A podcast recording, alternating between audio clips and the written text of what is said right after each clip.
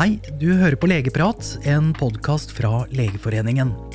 Dette er en episode i serien Mer er ikke alltid bedre, som handler om gjør kloke valg, overdiagnostikk og overbehandling, og hva vi kan gjøre med dette. Hei og velkommen til Legeprat. I dag er det meg og deg, Kristian, som har ansvaret for Legeprat. Det er det, og jeg gleder meg. Vi skal prate om kloke valg og antibiotikabehandling til barn. Og jeg tenker at vi kan introdusere hverandre. Det gjør vi. Yes, Du er jo Kristian Tauler, overlege på barne- og ungdomsklinikken ved Haukeland sykehus i Bergen. Og før jul så disputerte du på akkurat dette emnet, antibiotika hos barn. Og du er òg styremedlem i Barnelegeforeningen. Det er helt riktig, Anløg. Og jeg må først si at det er veldig hyggelig å bli invitert til å få sitte her sammen med deg og snakke litt om noe vi begge syns er veldig spennende, nemlig antibiotikabruk til små barn. Um, og du, Anløg, du heter Anløg Vatne. Du er seksjonsoverlege på nyfødt intensiv i Stavanger. Og du disputerte også i fjor på det samme temaet som meg, eh, antibiotikabruk, men da spesifikt hos nyfødte. Og så er det jo også medlem da i, interesse, i, i interessegruppa for nyfødtmedisin. Det stemmer. Og nå gleder vi oss til å prate om antibiotikabruk til eh, barn og nyfødte. Og kanskje så klarer vi å vinkle dette på en måte som gjør at det kan være interessant, også for fagmiljø som ikke er direkte knytta til barn.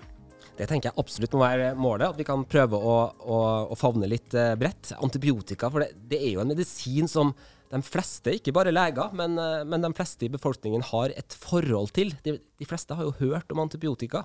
Eh, det starta jo med Alexander Flemming, som er en historisk person, og hans oppdagelse av penicillin på slutten av 1930-tallet. Og etter det så, så, har jo på en måte antibiotika vært en essensiell del av den moderne medisinen, og det har vært livreddende. Eh, Spedbarns- og barnedødeligheten har jo falt drastisk. En enkel lungebetennelse eller et skrubbsår som før var dødelig, kan vi nå enkelt behandle med mirakelmedisin og antibiotika. Mm, absolutt. Og ved nyfødt sepsis så er jo antibiotika essensielt. Og vi tror òg at tidlig oppstart av antibiotika er viktig for prognosen. Det er det nok. Um, uh, så, så, så, er det her fokuset da på, på, mye bruk av antibiotika og starte opp tidlig, gjør jo også at vi bruker antibiotika veldig mye.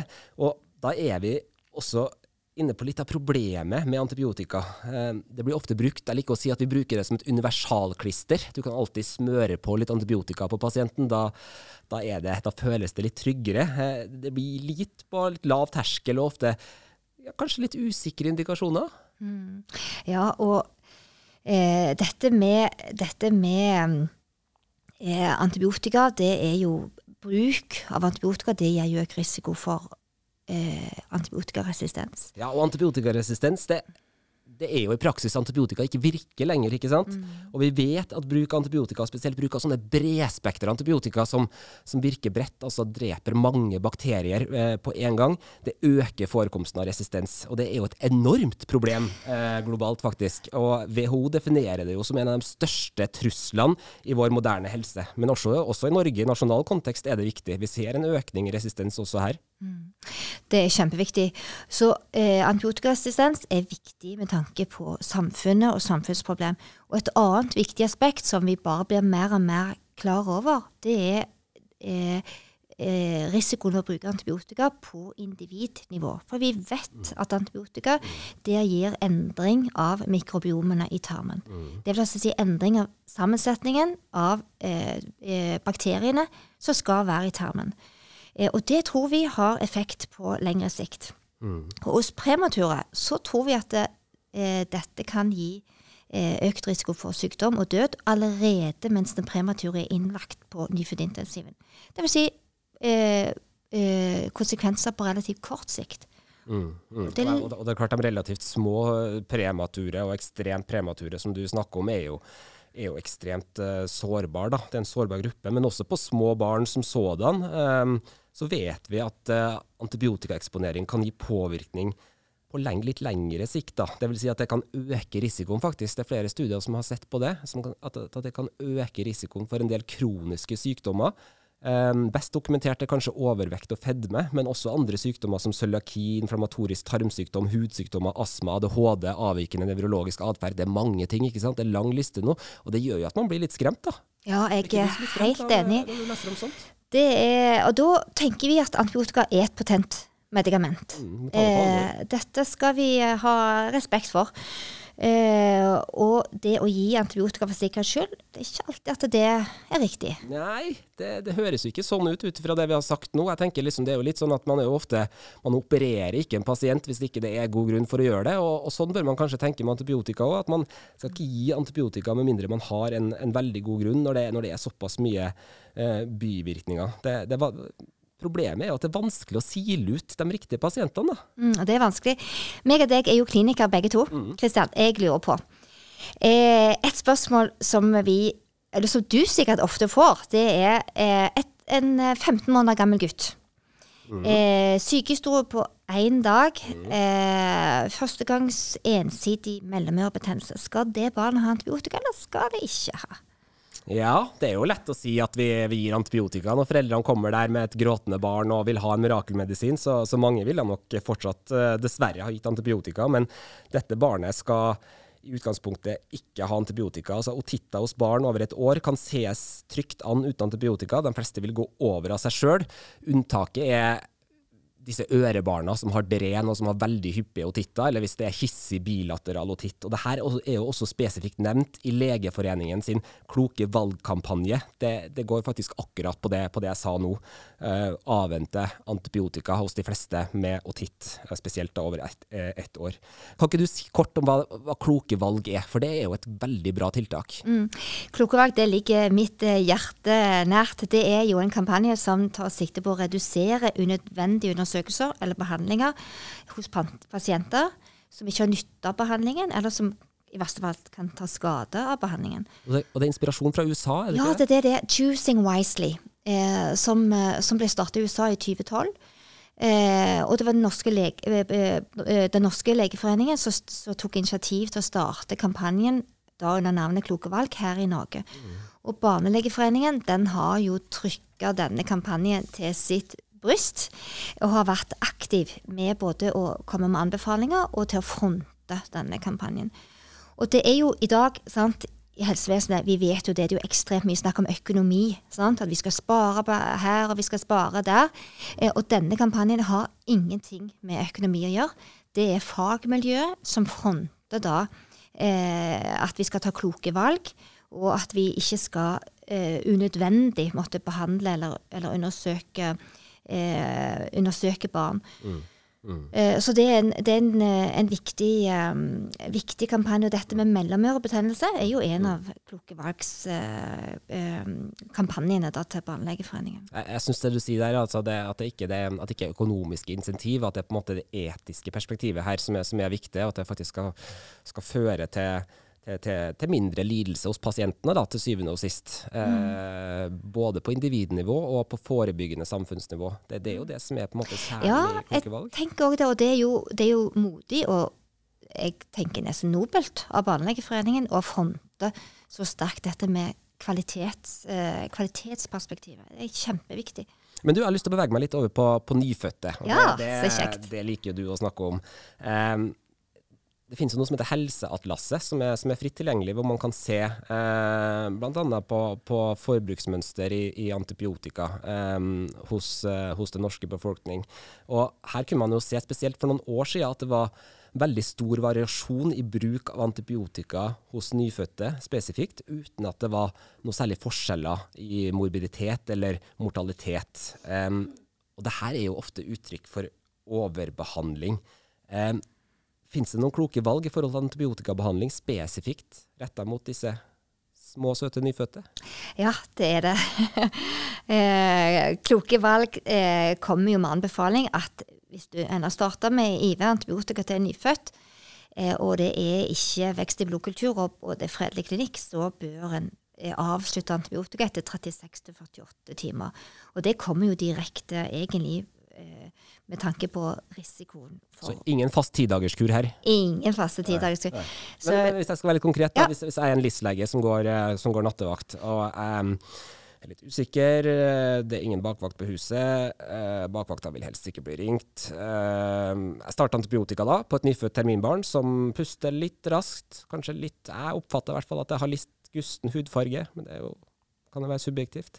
Tar jeg en CRP som er på 68, og barnet fortsetter å få antibiotika selv når uh, overlegene kommer inn. Og etter 36 timer så, så er klinikken relativt fredelig, da. Eh, og den ble fredelig ganske raskt. Og CRP har falt til 19. Kan jeg avslutte behandlinga? Ja, det tenker jeg at du mest sannsynligvis Sikker på det? Så kan du det. Ja. ja. vi kan jo aldri være helt sikre, men vi kan være ganske sikre. Negativ blodkultur og lite klinikk, da, og barnet ikke er septisk, så er, sier Kloke valg-kampanjen at da bør du avslutte for å unngå lange kurer, som da kan gi økt risiko for baby og økt risiko for resistens. Så ja, da vil jeg ha stoppet. Men kan man altså det her med 36 til 48 timer, er det ikke det som står i veilederen nå? Eller kan Ja. man seponere allerede etter én dose hvis Ja. klinikken er fredelig neste dag? Hva tenker Ja, du om det? eh, nå er det jo en del studier som peker på at eh, nesten alle blodkulturer er jo, eh, som skal være positive, er positive innen 24 timer. Mm. Så det kan godt være en kan redusere de timene til Så hvis du gir 24 til gentamisin, hvis du gir 36. gentamisin klokka åtte eh, en dag, og så er barnet observert, eh, skal, og det er ingen vekst av blodkultur klokken 07.55 dagen etter når du går på visitt, vil du gi den andre gentamicindose klokka åtte? Ja, det, da må du vurdere det. Eh, men eh, Klokevak sine, sine anbefalinger, de, eh, de er jo ganske De kan vi støtte oss på, tenker jeg. Dem kan vi støtte oss på. Ja. Så i utgangspunktet så 36 timer, så, så skal man vel i, i, um, i to doser. Da. Men, det- men det går mot kortere og kortere behandling. Mm. Ja, det gjør det. Mm, Det gjør det. Det her, med, det her med CRP er jo noe som mange er, fortsatt er opptatt av. Det er jo en, en blodprøve vi har tatt lenge, en infeksjonsmarkør ikke sant? som kan si noe om, Mm. om risikoen for infeksjon, tror vi. Em, skal vi bekymre oss for en CRP på 78 hvis klinikken ellers er fredelig? Det er jo ganske høyt, da. Nesten 100. Eh, både når vi, gjelder, når det snakker, vi snakker om blodkultur og blodprøver, så, så må vi innom disse her eh, eh, litt irriterende ordene sensitivitet og spesifisitet. Og jeg liker ofte å kalle det for rule in, som en sensitivitet, og rule out som spesifisitet. Ja, det er et godt uttrykk. Ja, det syns jeg det er fint. Så, så, så verken CRP eller noen andre, hvite eller eh, noen andre blodprøver, er særlig gode, gode til å rule in sepsis. Ja, vi kan rule out hvis vi har mange negative. Eh, men en ser låg, eller halvhøy CRP, det sier oss ikke så veldig mye. Og i tillegg så vet vi at ved alvorlig sepsis, alvorlig GPS-sepsis eller E. coli-sepsis, så trenger ikke de første CRP-ene være så veldig høye. Så der kan vi virkelig ta feil hvis vi eh, stoler alt på CRP. Mm. Men hvis jeg nå, nå, nå hvis, hvis, hvis en listelege har tatt en CRP på et Ja. barn som egentlig er helt fredelig Ja, eh, på barsel, så er den CRP-en 349. ja sant. du starta da? Ja, det var et eh, supervanskelig spørsmål. Jeg tror de aller fleste i Norge hadde starta på det. Eh, og jeg kan ikke tro at det barnet hadde vært klinisk helt fint. Så hadde du som gått og sjekka det igjen, så er jeg sikker på at det barnet hadde hatt noen symptomer. Jeg hadde nok også starta på så høy eh, CRP. Altså, forklaring. For, for de som har andre forklaringer, sånn som eh, misfarga fostervann eller, eh, eller eh, noen komplikasjoner til fødselen som ikke har med infeksjon å gjøre, da, de får vel ofte ikke så høy CRP. Det er vel ofte sånn det stopper vel på rundt 100, kanskje? Eller? Det tenker jeg du har helt rett i. Da har de andre symptomer og slapphet eller eh, irritabilitet eller at de ikke suger sugelystne, et eller annet. Så det er veldig bra med, det er veldig bra med, med mindre mm, blodprøvetaking, da, for det er jo også mindre stikk for barnet. Ikke sant? Og det, det, er jo, det er jo en plage for et nyfødt barn å bli stukket, selv om det kanskje ikke har vært snakka så mye høyt om. Ja, eh, en av de kvalitetsforbedringsprosjektene som jeg har vært med på, da reduserte vi eh, CRP-screening eh, på eh, friske barselbarn, og da gikk vi fra 150 eh, CRP-kontroller i måneden til mindre enn fem. Eh, og det var eh, trygt, og vi fikk ikke noen eh, Det var ingen barn som vi mista, verken til økt eh, sepsis eller noe. Og dette er jo et prosjekt nå som som som òg utgår fra UNN, dette med eh, ikke stikk meg unødvendig. Eh, og der, der, det er fokus på å unngå unødvendige blodprøver. På friske pasienter eller friske barn. Eh, og det å skrine med blodprøver, sant, det er jo litt det som vi tenker med sånn overbehandling. Eh, og jeg tenker det er veldig godt faglig forankra at en skal ta blodprøver på indikasjon.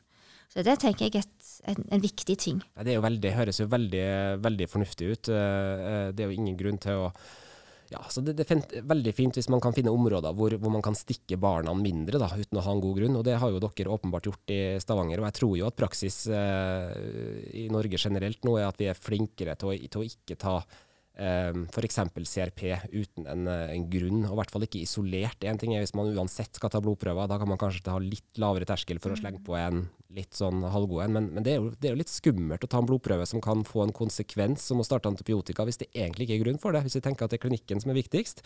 Og da tenker jeg at eh, i Norge så har vi egentlig, hvis du ser eh, verden under ett, eh, hatt en eksepsjonell nedgang i antall nyfødte som blir starta opp med antibiotika de siste årene.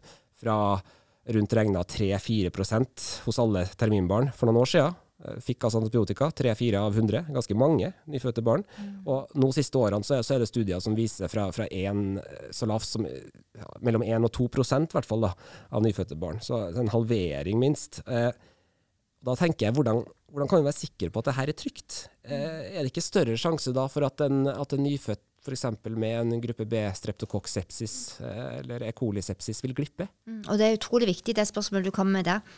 For vi må ha et system til å ivareta klinikerne. Det er veldig lett å si at vi skal bruke mindre antibiotika. Vi skal ikke stikke barna, vi skal ikke ta CRP eller hemoglobinkontroller, og nå skal vi ikke bruke antibiotika.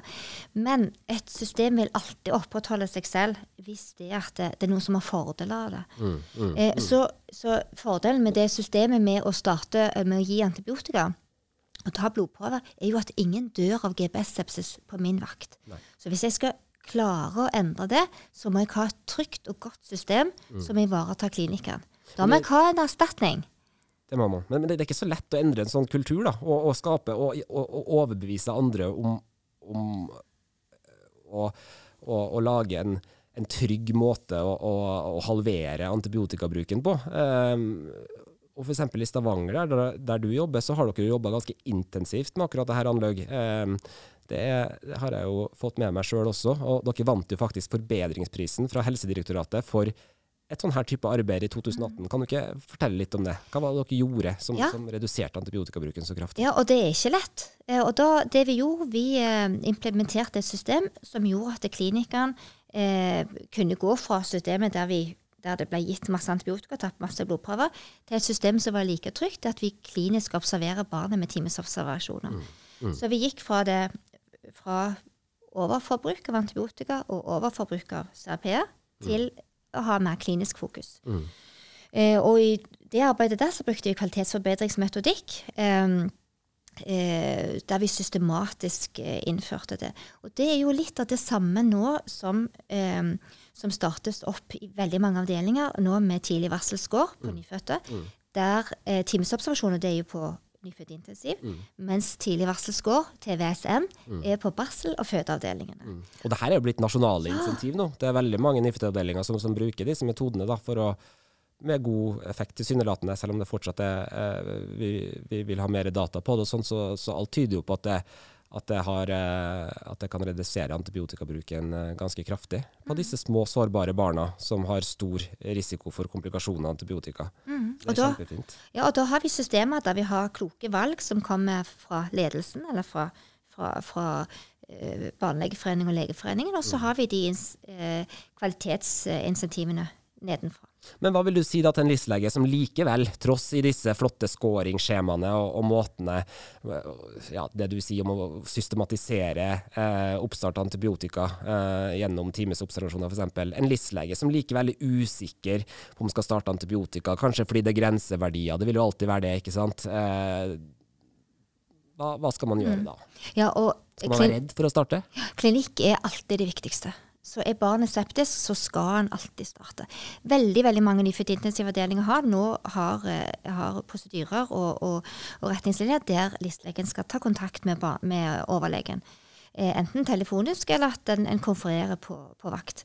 Eh, og det er jo for en viktig signaleffekt både til listelege og til overlege at det å starte antibiotika det er, det er en, en, viktig klinisk eh, vurdering, men òg for å hjelpe hverandre. Du tenker at en, en bakvakt på nyfødt intensiv må ta godt imot en list som ringer klokka halv fire på natta yes. for å lure på om du skal starte antibiotika. Yes. Ingen sure miner da? Ingen sure miner. Bare store smil. det får vi ta med oss. Um, ja. På større barn Eh, jeg tenker Vi må bevege oss litt over på de litt større barna også. ikke sant? Der, der er jo luftveisinfeksjoner den desidert vanligste årsaken til antibiotikabruk. Kanskje etterfulgt av uh, hud- og bløtøvsinfeksjoner og sårinfeksjoner sånn, og, og urinveisinfeksjoner. Og, og, selv om det har vært en fin nedgang i bruken av antibiotikaresepter i Norge de senere år, det, for det har det, så, så, er det nok fortsatt et stort potensial for mer rasjonell bruk her. Og dette er jo et ganske stort volum av antibiotikakurer, fordi at små barn, spesielt førskolebarn, bruker veldig mye antibiotika. Eh, så, det er en viktig gruppe å ta for seg når man skal optimalisere og, og, og redusere bruken. Er du ikke enig? Jo, og Kristian, vet du hva, dette er jo ditt fagfelt. og her her tenker jeg litt sånn uh, spot on hva veldig mange eh, er, lurer på for tiden. Og det er um, når skal vi starte antibiotika til akkurat denne gruppen her? Du, fire år gammel gutt. Mm. Eh, to dager med feber og halssmerter. Eh, på legevakten så tar han en streptest, og den er positiv.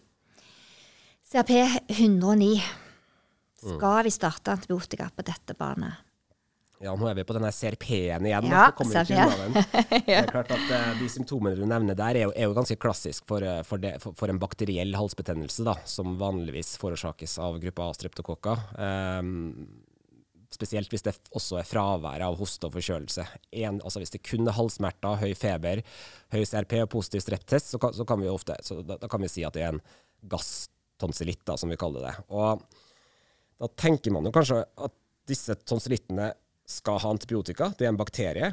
Og antibiotika virker jo mot bakterier, ikke sant? Det er jo det vi er, vi er, vi er, vi er lært til å tro, i hvert fall. Og det, og det, gjør det jo. Men vi vil ikke overbehandle eh, likevel. Og vi vet at selv ved tonsillitt forårsaka av bakterier, så, så, er de fleste tilfellene selvbegrensende altså, eh, av halsbetennelse. Og tidligere studier har vist at antibiotika ved mildt til moderate eh, bakterietonsillitter kun forkorter fravær til barnet fra barnehage eller skole med en halv til én dag. Det er jo ikke så mye, men det er jo litt penger, da. Ja. Sykemeldinger og sånn. Men, men, i Nederland f.eks., så har de jo, som er et land vi kan sammenligne oss med på mange måter, de gjør mye bra på antibiotika. Eh, de har anbefalt kun antibiotika ved tonsillitt i tilfeller ved alvorlig klinikk, som tegn til absesser eller hos immunsupprimerte pasienter, mens Barnelegeforeningen sin veileder anbefaler antibiotika ved moderat til alvorlig tonsillitt med allmennpåvirkning, hva nå enn det er. Hmm. Men er vi ikke redde for komplikasjoner som uh, glomerulonefritt eller uh, revmatisk feber eller andre ting, kanskje? Nei, jeg vil ikke si det. Men, men, men, det er klart det er vanskelig å vite om man skal starte opp. Og, og det her med det her med allmenntilstand er, er, viktig. Det er jo mange oppfatter det, meg sjøl inkludert. for Det kan være et, et, litt subjektivt begrep. ikke sant? Hvis, hvis denne gutten som du beskrev i casen har skikkelig redusert allmenntilstand, så, så skal vi jo selvfølgelig eh, behandle med, med antibiotika. Men, eh, men, man blir jo litt allment påvirka bare av å ha feber også, så, så, det der er veldig vanskelig. Og en vil nok helt fint i en del tilfeller tillate seg å unnlate å starte antibiotika med god info til foreldre. Og, og god støttebehandling av febernedsettende er viktig. Og disse komplikasjonene du snakker om, glomerulonofritt og revmatisk feber, det ser vi nesten ikke i vår del av verden. Så det tenker jeg at man ikke skal ta særlig hensyn til. Men det man skal være obs på, det er lokale halsabsesser, peritonsillære obsess og sånne ting. Man må undersøke for det er godt, for det kan utvikle seg. Og det, det skal man behandle fra starten av, og ofte også kirurgisk. Og så må man selvfølgelig være obs på de få tilfellene som kan utvikle seg til septiske forløp. Eh, så man må ha gode verktøy nok en gang da, til, til å fange opp. Mm. Men du, hvis denne her gutten som du treffer på legevakten, hvis ja. mor sier at du Ah, jeg syns at han har veldig rød tunge. Litt sånn nesten sånn bringebærfarga tunge. Mm. Og litt sånn rødlig utslett. Ja, litt mer, eh, kanskje litt i ansiktet, litt rundt omkring. Hva skal vi gjøre da? Nei, Ut fra det du sier der, da, så må vi jo kanskje mistenke det som, har, eh, det, som det har vært mye av i vinter, nemlig skarlagensfeber. Um, og da skal jo i utgangspunktet antibiotika, penicillin, startes, da man antar at det er større risk for en, en mer alvorlig eh, systematisk infeksjon. Men sannsynligvis er det sånn at en del av disse tilfellene også fint vil klare seg uten antibiotika. Altså. Det, det, er ikke gjort gode studier det på det her. Så en, vi vil jo gjerne ha forskning da, som understøtter det før det eventuelt anbefales. Vi må ha, vi må ha et trygt rammeverk for å, for å, eventuelt ikke kunne gi det. Men det som er nytt og det som er viktig, det er jo det her med behandlingslengde, også på større barn. ikke sant? Mm. Eh, mens før så anbefalte man stort sett ti dager ved de fleste luftveisinfeksjoner, inkludert streptokokkhals. Eh, Mens nå så anbefales kun fem dager med penicillin fire ganger i døgnet, f.eks. mot strepphals. da, Også mot ørebetennelse kun fem ganger i døgnet. Og Det vil jo gi en halvering av antibiotikabruk da, sammenligna med ti dager, som oftest var brukt uh, tidligere. Og det, det, er godt dokumentert at det er like effektivt. Blant annet en stor RCT-studie i EMJ for ikke, BMJ for ikke så lenge siden som, som viste like god effekt mot, mot halsbetennelse med, med fem dagers kurer. altså. Så bra. Korte kur, altså. Mm. Men du, penicillin, penicillin, penicillin. Du mm, snakker om penicillin. Mm. Eh, det er jo ikke lett å administrere til små barn. Nei. Trenger ikke å være det. Nei. Jeg husker selv. Supervanskelig. Eh, det kan være utfordrende med penicillin. Det er jo det som er grunnen til at vi liker å bruke penicillin i Norge. og Da snakker vi jo gjerne om fenoxymethylpenicillin i den perorale varianten. Det er at den eh, miksturvarianten av den, som, som, vi ofte må ty til til små barn, den, den, smaker ekstremt bittert. Har du smakt den sjøl? Nei. Vi hadde sånn prøvesmak en gang sammen med noen kolleger, og det, det, var, det, var, det var, ille også for oss. Altså. Og vi vet vi også at barn er mer sensitive for bitre smaker, så det føles ikke så godt da, som foreldre å, å, å tilby det her eh, ja, det her giftstoffet, vil jeg nesten kalle det. Det ut som det er utgått til, eh, til disse. Og, og, I tillegg så har vi jo ikke lenger Før så fantes penicillin i dråper, og så fantes det små tabletter, 330 mg. De er gått ut av produksjon, så man har ikke de alternativene. Og Det er klart det gjør administrering utfordrende. Og de med halsbetennelse de er ofte de er ofte litt større barn som, som, klarer å svelge tabletter. og Det er viktig å huske på at ganske små barn kan læres opp til til å svelge tabletter, og eventuelt dele det. Man kan legge på sånn smaksovertrekk, Medcoat, som man får kjøpt på apoteket. Så, så det går ofte, altså. Men, men, det er klart, for en kortvarig behandling til et barn som er sutrete og dårlig og høy feber, så, så, er det ikke så lett nødvendigvis å få en treåring til å samarbeide om det heller. Um, så, så det, her er, det her er en utfordring. Uh, og spesielt små barn, de minste barna med otitter og nedre luftveisinfeksjoner, de er ofte små. ikke sant? Uh, er dette et problem? F.eks. hvis vi tenker oss en ti måneder gammel gutt da, med hissig rød bukende trommehinne eh, samt feber. Skal etter retningslinja i utgangspunktet ha antibiotika pga. alder under ett år. Hvordan ville du behandle han? Jeg? Mm. Ja, nei da. jeg ville definitivt ha slått opp med pediatriveilederen. Eh, og der er det jo klar anbefaling om at det, eh, barnet er ett år, med tydelig eh, mellomørebetennelse. De skal ha penicillin fire ganger i døgnet i fem dager. Så kan ikke du kjapt si noe om det, Kristian? Det er jo riktig det. ikke sant? Du refererer jo til veilederen her. og det er klart at det, Man gjør jo aldri noe feil når man, eh, når man forholder seg til veilederen. Barnet skal i utgangspunktet ha penicillin fire ganger i døgnet. Det er ganske ofte. Hver sjette time. Jeg på å vekke små barn og sånn også, for det skal jo helst gis så regelmessig som mulig. Um, jeg tror, det, jeg, tror, jeg tror, det, er viktig å ha litt fokus på det her, også når vi snakker om resistens, uh, og, og, spesielt i forhold til det med kloke valg. Hva, hva, hvordan er det klokest å behandle det her barnet? Uh, det er selvfølgelig viktig å informere foreldre om tips som kan redusere smaken på penicillin. Vi vil jo helst gi penicillin. Man kan f.eks. sette denne miksturen med målesprøyte langt bak på innsiden av munnhulen for å unngå de, verste, de verste smaksområdene da, i munnen. Det funker ofte bedre. Og så kan man gi barnet noe kaldt å suge på, f.eks. en isbit, rett før og etter administrering. Det er også et godt tips. Eh, men det er ikke alltid det fører fram heller. Og så er det viktig det jeg sa i stad, at små barn også noen ganger kan svelge tabletter. Men så har vi også amoxicillin, da, som noen sier litt sånn fy-fy fordi det er litt mer bråspektra. Men, men det, kan, det, trenger bare å gis tre ganger i døgnet. Noen mener også to. og Det er i hvert fall et, et klart andrevalg. Og den her tolereres mye bedre. Den kommer godt ut på smakstesting, tolereres bedre av barna også. Og det å oppnå god compliance er jo av og til vel så viktig som på død og liv å skulle dytte den mest smalspektra antibiotikatypen i barnet, tenker jeg, da. Litt sånn koste hva det koste vil. Penicillin, here we go, ikke sant. Eh, og som barnelege så tenker jeg at vi kan ikke bare tenke resistens. Vi må også tenke på å da, som jeg sa, gjøre et klokt valg med tanke på det som er barnets beste totalt sett. Det var kloke ord om kloke valg. Men eh, vi vet at det med å implementere retningslinjer mm. Retningslinjer er jo klare, men er det lett å implementere det i klinisk vanlig drift? Jeg tror jo at vi, vi i Norge vi er, vi er, heldigvis såpass uh, um, vi har såpass gode retningslinjer. da, så Vi barneleger har jo denne pediatriveilederen fra, fra Norsk barnelegeforening, som jo egentlig er et dugnadsarbeid. Eh, inkluderer jo også nyfødtmedisin mellom, mellom barneleger eh, rundt omkring i Norge. Og, og, jeg tror mange er ganske trofast mot den. Og så vet vi at Helsedirektoratet også har egne retningslinjer for, for antibiotika. Eh, sånn jeg, jeg, tror jo i utgangspunktet at, um, at retningslinjene følges i stor grad i Norge. og nettopp Derfor er det jo også viktig at vi hele tida oppdaterer og evaluerer retningslinjene, og også bevisstgjører de. Da. Og jeg tror jo sånn som Kloke valg-kampanjen um, er viktig eh, for å bidra til å implementere eh, retningslinjene. For det harmoniserer jo stort sett. Mm. Ja. Og I tillegg så må vi ha, ha, fokus på lokale kvalitetsforbedringsprosjekter, tenker jeg. Kjempeviktig. Og for eh, ikke minst yngre leger ikke sant? Til, å finne et prosjekt og, og deling. Mm. Mm. Eh, og jeg tenker jo eh, Jeg får masse hjelp av Kloke valg sine anbefalinger. Nærmest daglig så refererer jeg til eh, særlig til det med eh, syre, syrehemmere. Syrehemmere. Mm. For uh, gulpebarn, foreldre som ønsker uh, syrehemmede gulpebarn Min da, datter, når hun var, når hun var eh, ja, seks-sju måneder. Var vel litt sånn kolikkalder og var veldig urolig. Og så litt sånn refluks og sånn. Og da må jeg innrømme at jeg tøy til Nexium en ukes tid. For jeg, jeg, var så frustrert over at du ikke fikk sove og sånn. Og jeg syns jo det virka, da. ja, det var, det, det var nok tilfeldig. Jeg sier til alle foreldre, til med Den norske barnelegeforeningen, anbefaler at vi ikke gir Nexium. Så du har nok ikke fått Nexium av meg, Kristian. Men, nei, men det er jo nå må vi begynne å runde av denne samtalen. Ja, eh, har, ja. du, har, du, et generelt tips for hva man skal gjøre hvis man er usikker på om man skal starte antibiotika? Ja. Litt sånn i det vide perspektivet. Yes, klinikk er alltid viktig. Eh, er barn eh, septiske, så skal vi starte antibiotika. Snakk med bakvakt. Konferer med bakvakt.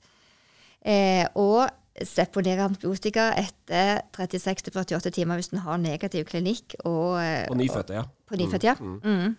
ja. Det, det, er jeg helt enig i. Men også på større barn. Så, ja, hva tenker, tenker du på store barn? Jeg tenker også Det er viktig å ha en aktiv approach. og Man, man, skal, ikke, man skal, ikke, føle seg på en måte redd. Så jeg tror det er viktig at yngre turnusleger som sitter i på et legekontor i Finnmark og, og, og får inn et, barn med luftveisinfeksjon og man har en magefølelse på at man skal gi antibiotika, så skal man selvfølgelig gjøre det. Så det, det tenker jeg er viktig å understreke, også som, som, som, som du sa. Altså. Men, men jeg, jeg, tror at mye av det arbeidet som er gjort på, og, på, på nyfødte, også kan overføres til, til større barn. For, for, det første, også på større barn, er det viktig med lav terskel for en tverrkollegial diskusjon. Altså, det må se på at det må starte antibiotika. Det er en viktig klinisk beslutning, litt som jeg nevnte i stad, på lik linje med om man skal operere eller ikke. Man må sette seg ned, ta den tida det trenger, eh, lese journalen ordentlig, få presentert symptomene og gjøre en evaluering i hodet sitt. Jeg tror ofte at antibiotika har vært litt sånn venstrehåndsarbeid før.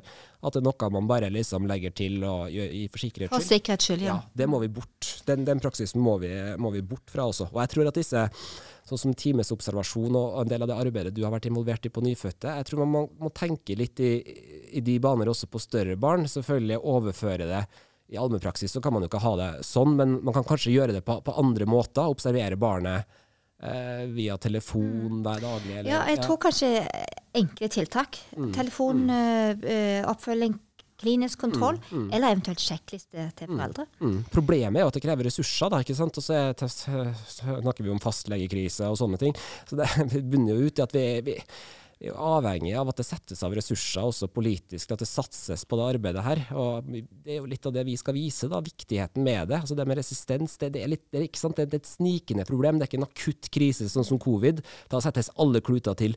Det er noe som kanskje virkelig får se den eh, skumle baksiden av, i hvert fall i Norge, først om 10-20 år. Og da får vi ikke nok ressurser nå til å gjøre noe med det. Mm.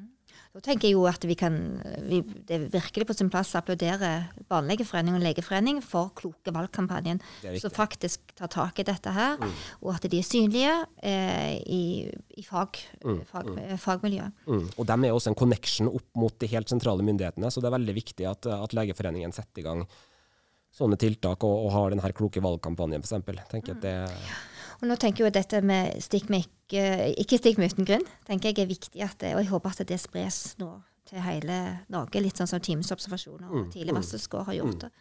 Sånn at vi eh, Ja. Det håper jeg også. Nei, men skal, vi, skal, vi, begynne å runde av, da, Anløg? Jeg tenker jeg det. Alle, alle, at vi har bidratt til at alle som hører på, tar litt klokere valg med hensyn til antibiotikabehandling. Og At vi sammen kan, kan bidra til god infeksjonsbehandling eh, spesifikt til barn, da, som vi har snakka om her. Barn og, og nyfødte. Eh, gjennom å bruke litt tid på beslutninger og, og ta rasjonelle og, og, fornuftige valg. Og selvfølgelig bruke eh, veilederne, eh, for de er jo egentlig ganske gode. Tenker òg det. Og da kan vi jo sammen eh, som fagmiljø levere stadig bedre kvalitet til pasientene våre.